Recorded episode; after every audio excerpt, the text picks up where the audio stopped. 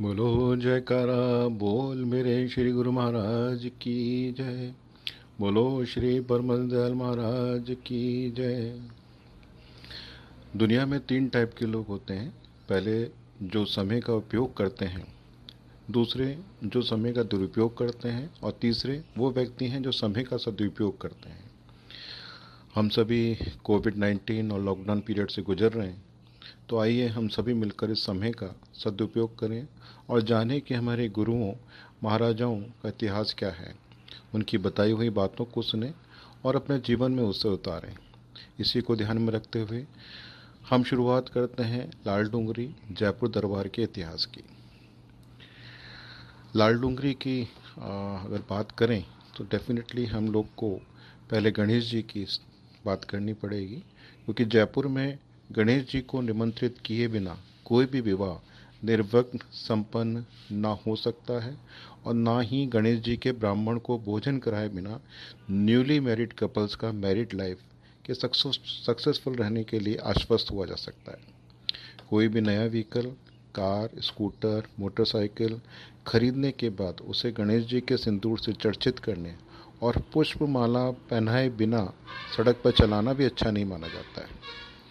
जयपुर में गलता गेट के left side बालू रेत के टीलों को पार कर लाल मिट्टी से ढकी पहाड़ियों की तलहटी में बना ये लाल डूंगरी का मंदिर। जयपुर की छः कोसी और बारह कोसी परिक्रमाओं के मार्ग में पड़ता था। बारिश के दिनों में इस स्थान की रमणीयता को चार चाँद लग जाते हैं। जयपुर के गणेशगढ़ व मोती डूंगरी दो बहुत प्रसिद्ध गणेश जी के मंदिर हैं।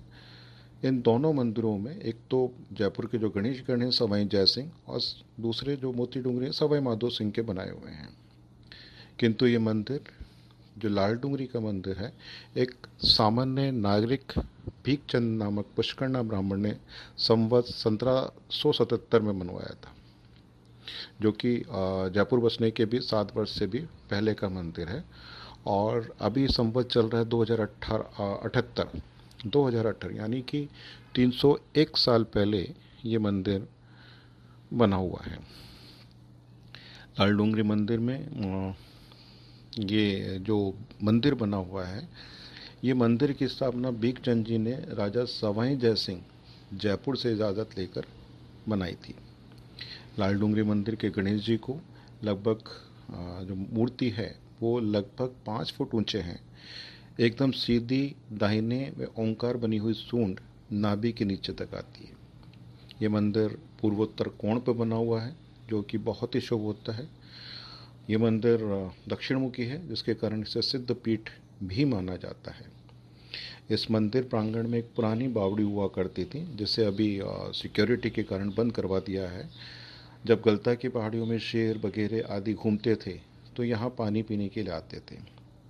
ये गणेश मूर्ति योगी स्वरूप में है और त्रिनेत्रधारी है। ये गणेश मूर्ति नवरंग पाषाण की बनी हुई यानी कि नौ तरह के जो पत्थर हैं, उनकी बनी हुई है।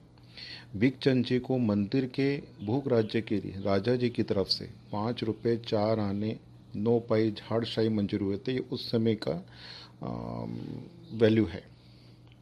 ये गणेश मंदिर है, किंतु शुरू से ही अद्वैतवादी, निहंग सन्यासियों का आश्रय वह साधना स्थल रहा है। आगे हम इसमें और आगे ऐड करेंगे कि भाई अद्वैत परंपरा इस मंदिर में कैसे शुरू हुई। स्वामी आनंदपुरी, अद्वैतानंद महाराज, इन सब के बारे में हम आगे और चर्चा करेंगे। बोलो श्री गुरु महाराज की जय।